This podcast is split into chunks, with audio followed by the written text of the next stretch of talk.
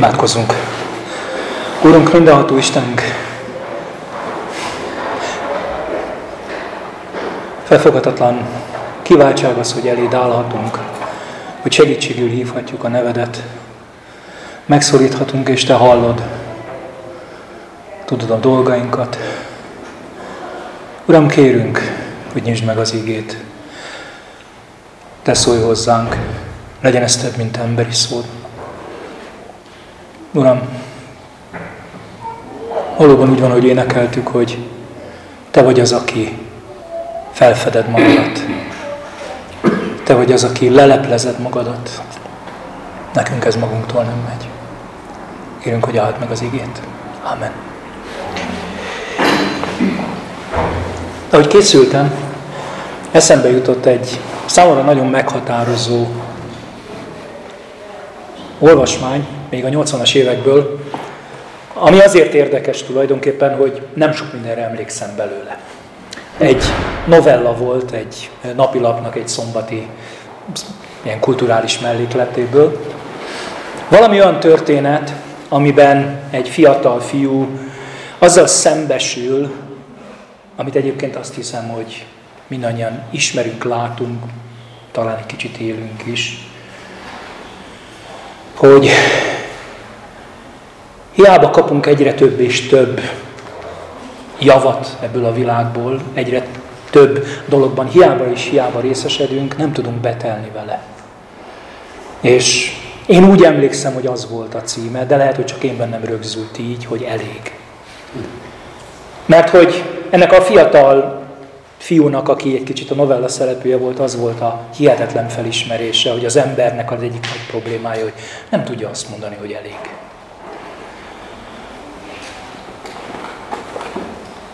És hát valóban így van. Nagyon sokszor azt gondoljuk, hogy a boldogság az valami más dologban, valami többen, valami egyre többen található.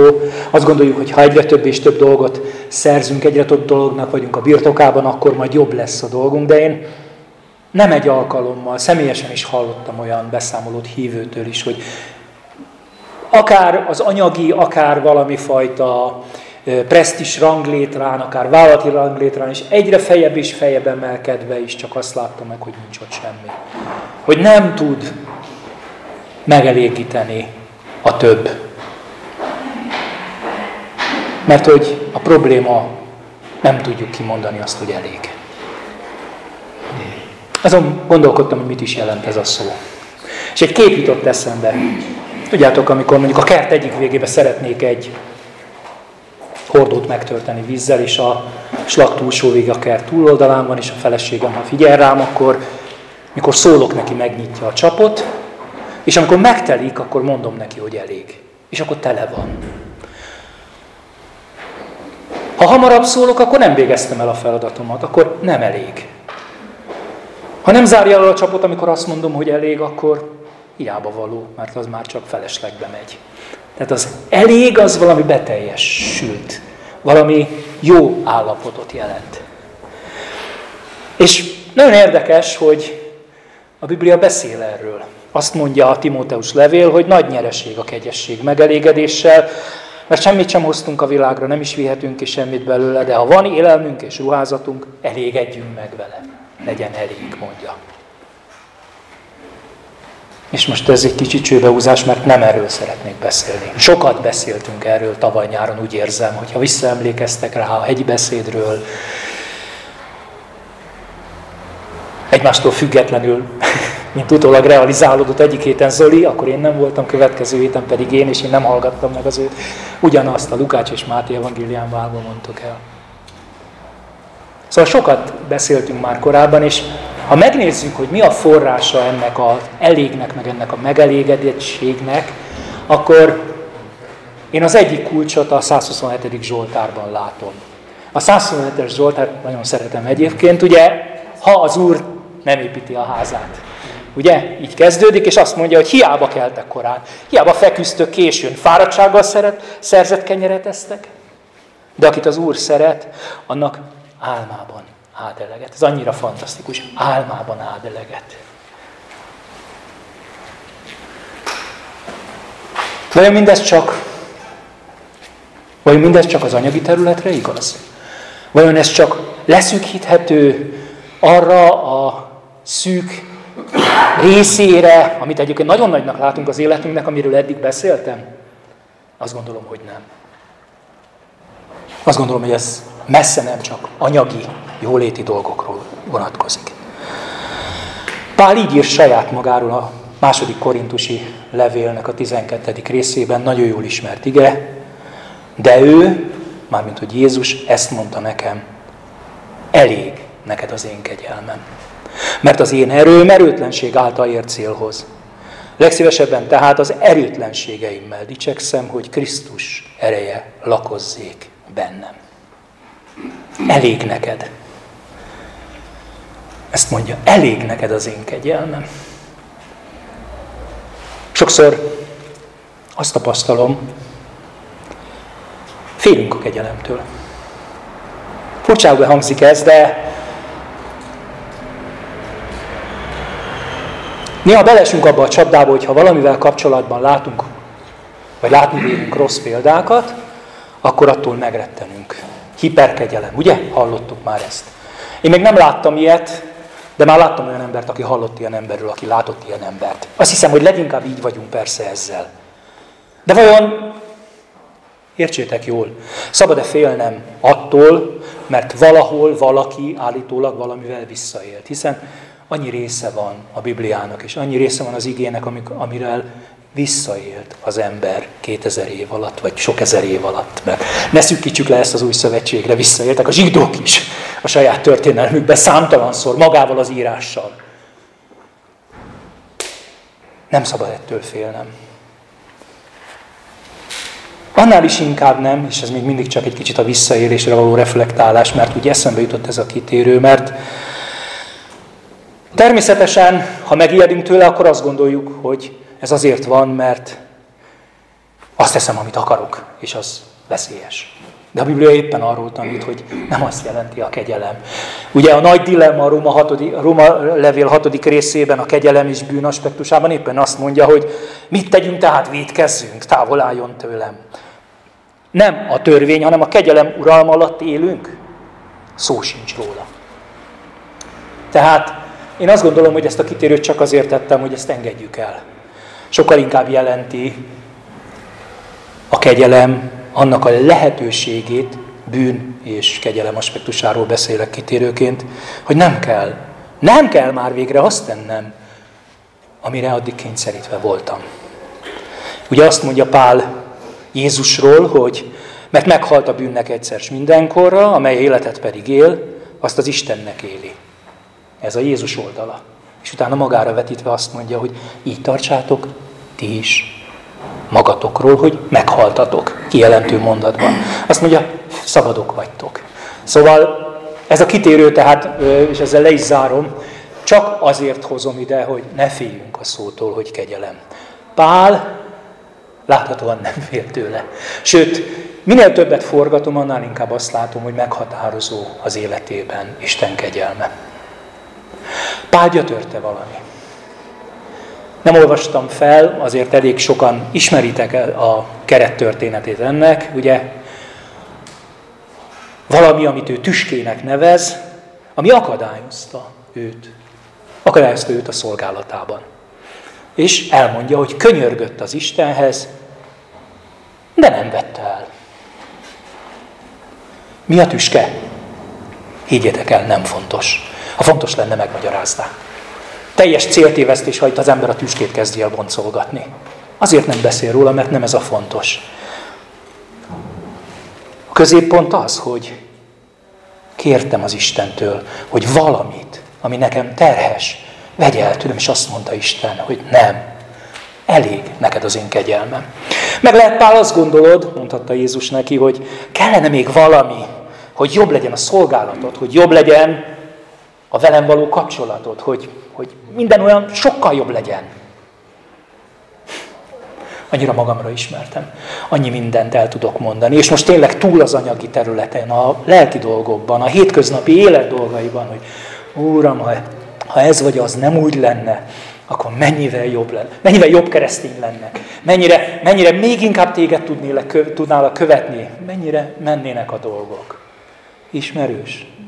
Tudtok ilyet mondani a saját személyes életben, hogy ha ezt meg ezt, Uram, elvennéd, legyen az tüske, vagy nem tüske, vagy szomszéd, vagy anyós, vagy ez, vagy az, hát mindenki ossza a saját magának, akkor jobb lenne.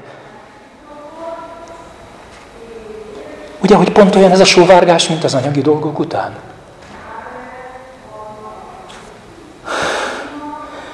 És azt mondja Pálnak, hogy az ő isteni ereje, tehát az ő Jézus isteni ereje, majd Pál erőtlensége által ér célt.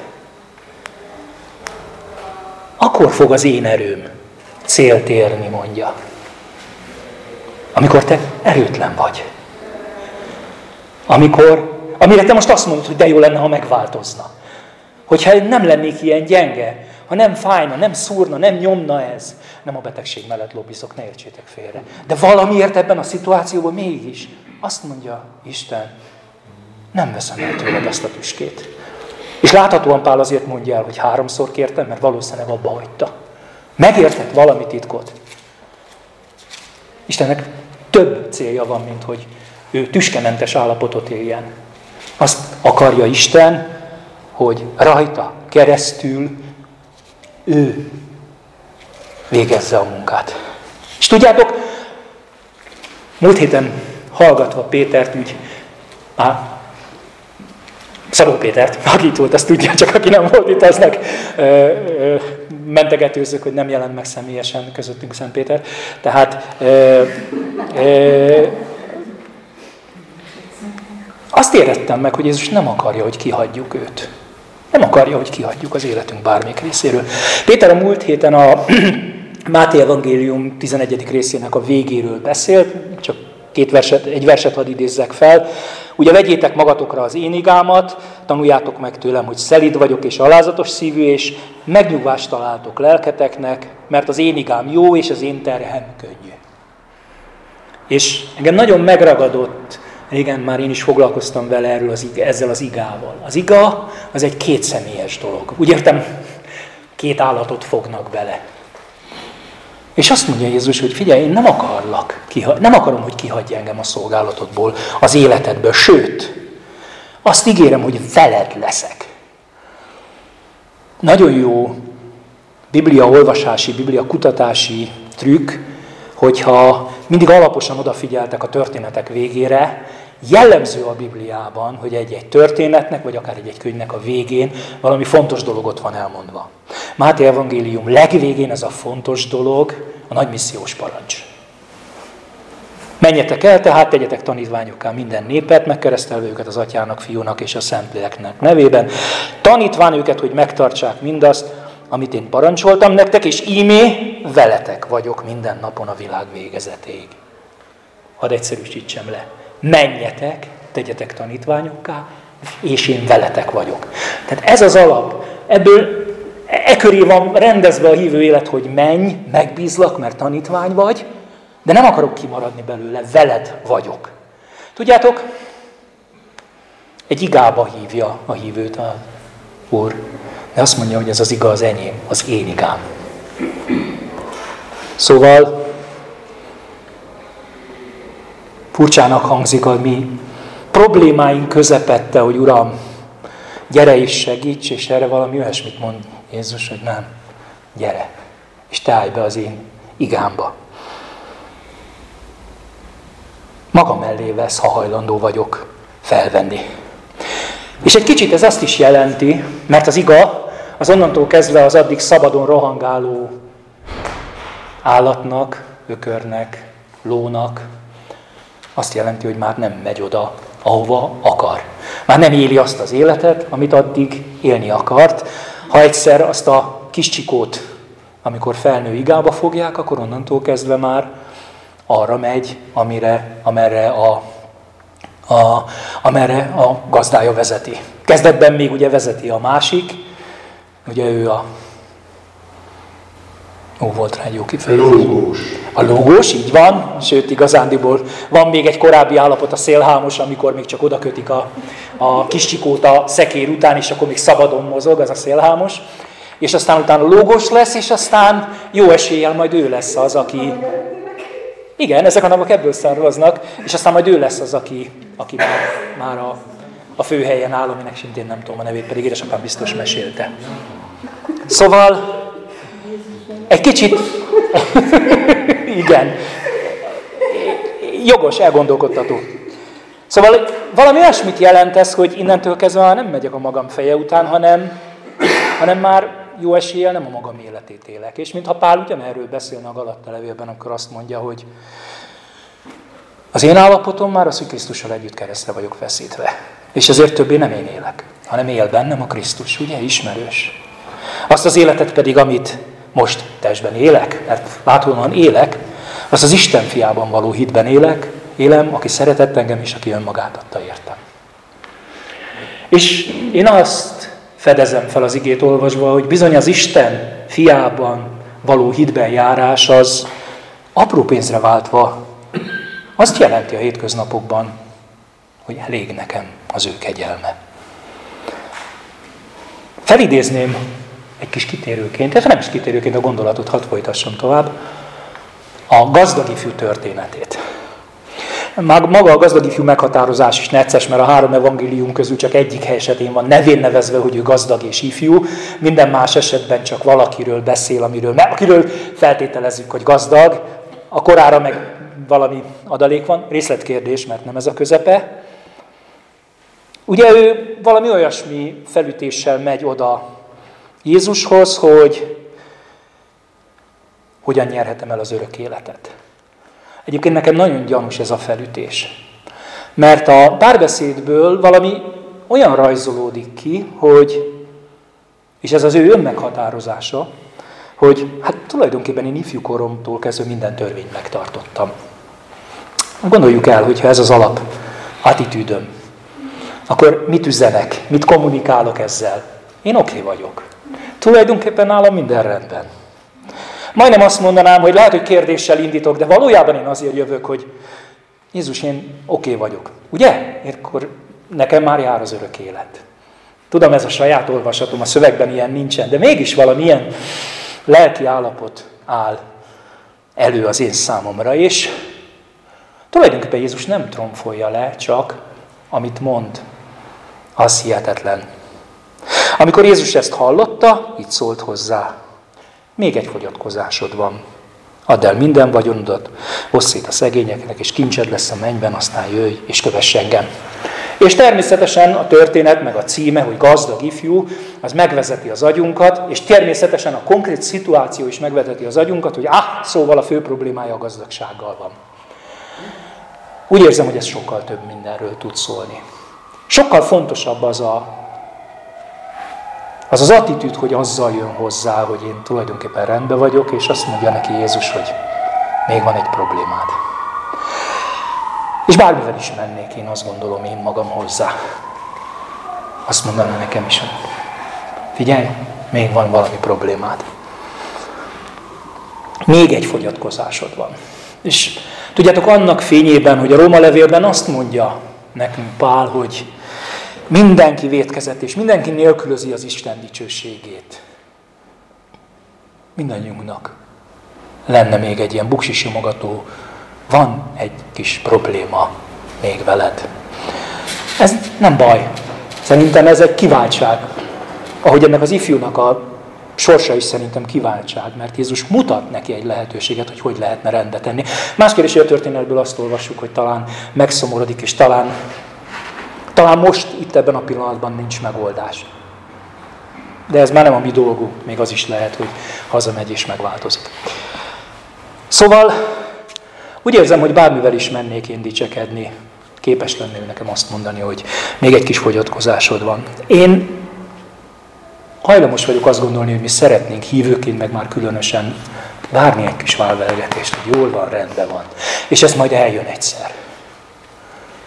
De amíg én a saját, és ez a kulcs, a saját teljesítményemről állok, ő, ő mindig fog tudni nekem mutatni valamit, hogy még van egy kis gond.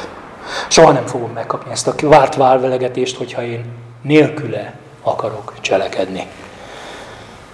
És hogyha azt hinnénk, azt hinnétek, hogy tudunk mi magunk teljesíteni, akkor hadd olvassak fel egy sokkal régebbi képet, példázatot, profétai üzenetet Ézsaiás könyvéből, ami annyira lenyűgöző, mert annyira ugyanezt mondja már a zsidó népnek is Ézsaiás 30-ból. Látom már, te hall, hallod, hallod, hallod is ezt előre, felolvasom, mert én nagyon szeretem, és szinte magáért beszél.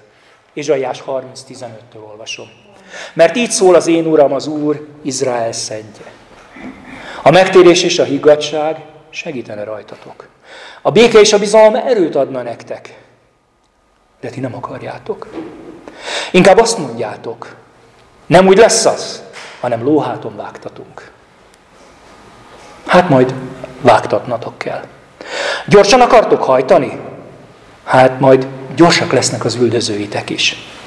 Egy ember fenyegetésére ezrével elfutottok, öt ember fenyegetésére úgy elfuttok, hogy nem marad más belőletek.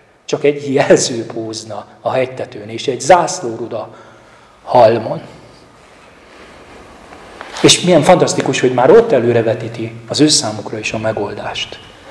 De még vár az Úr, hogy megkegyelmezhessen.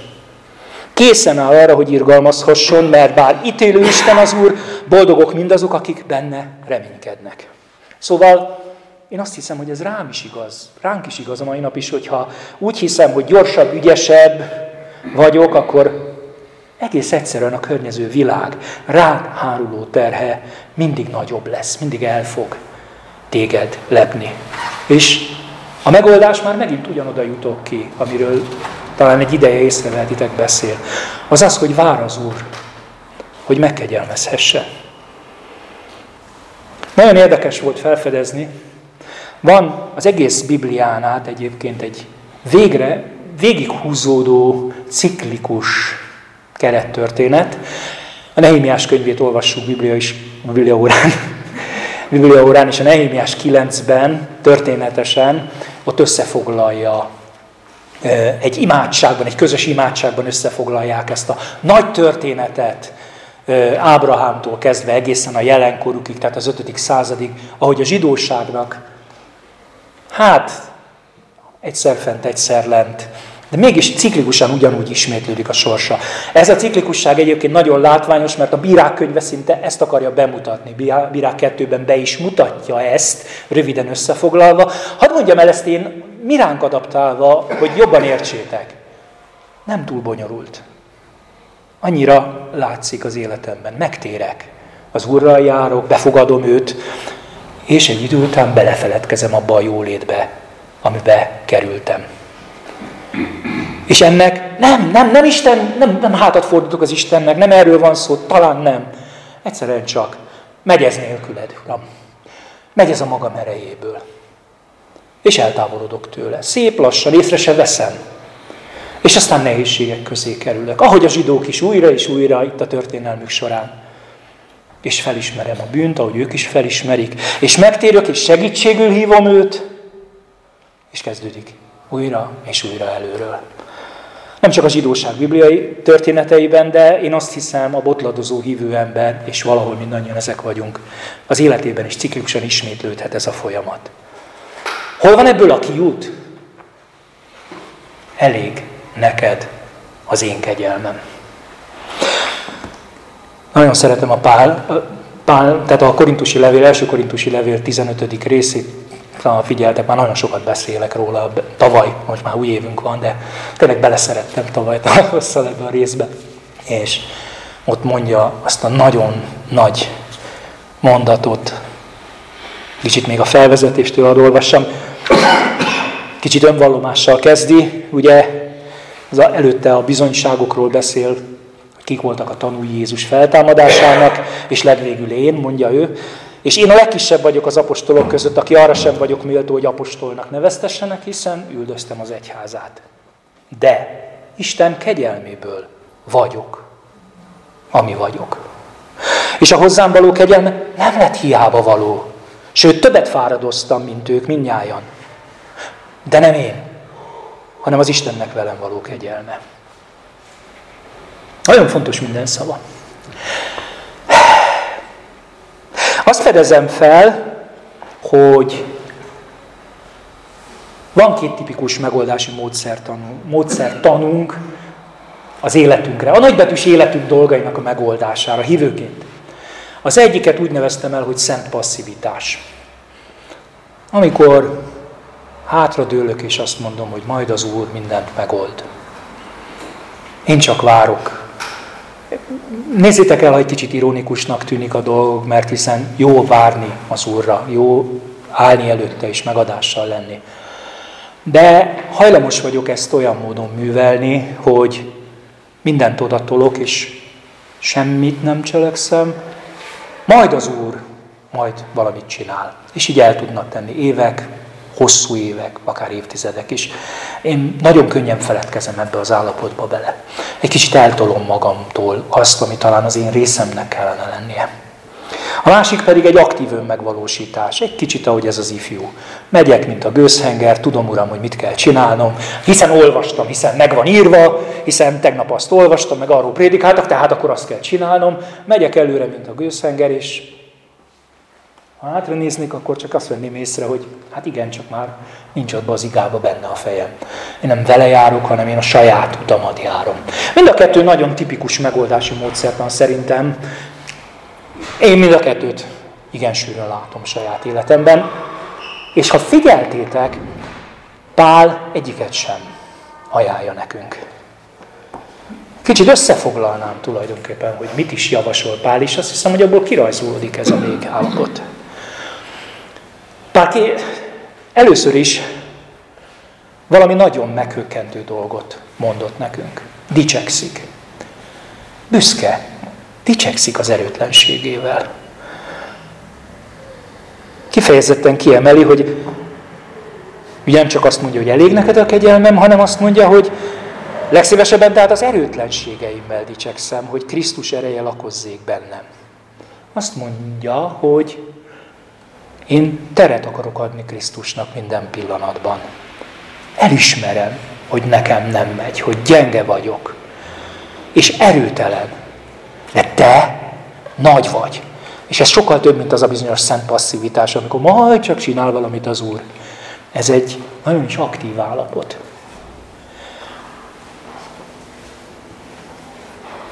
Ugyanakkor elismeri, hogy mindaz, ami az ő életében mégis megjelenik a kívülálló számára, mint jó.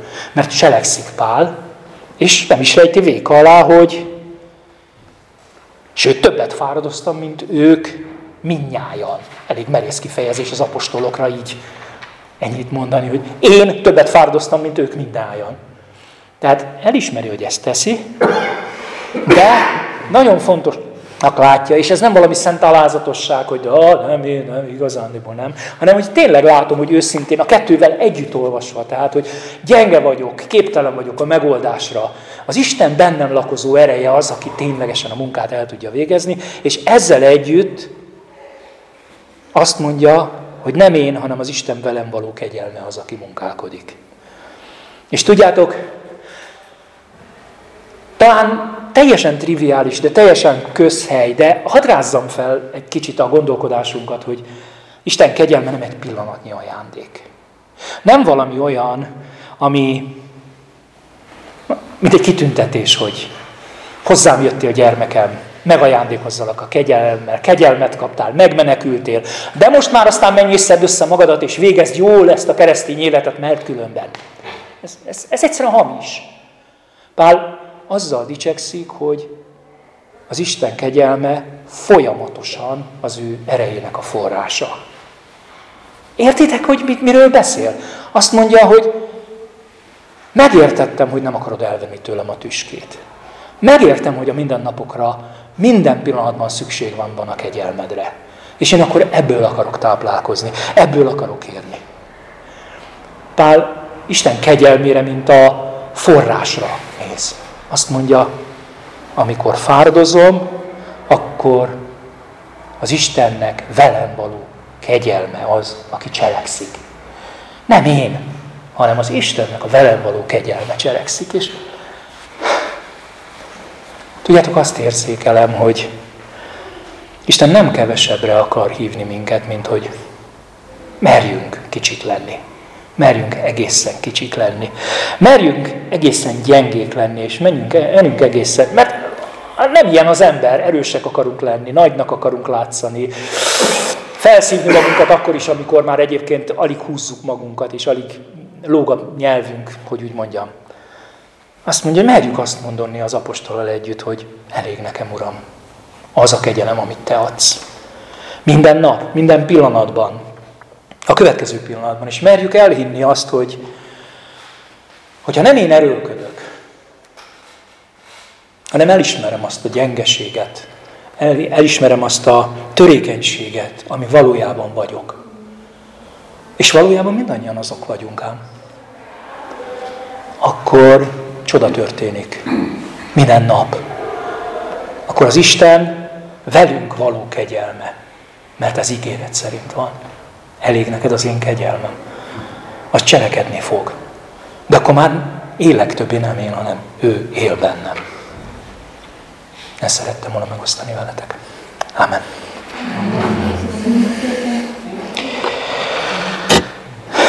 Uram,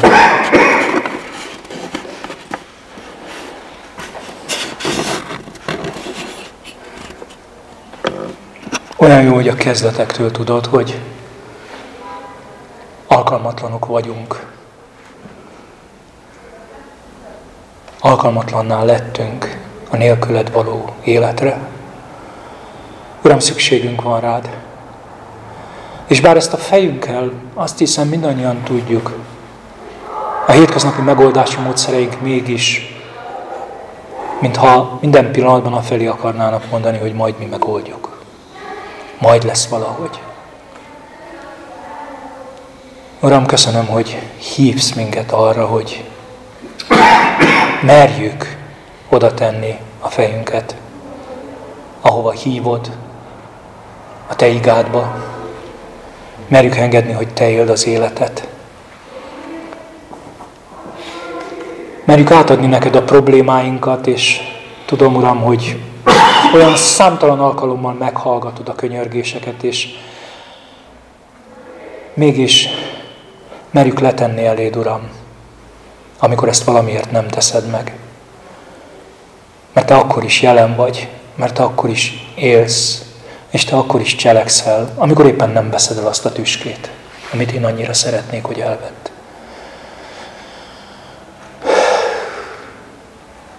Uram, köszönöm, hogy győztél.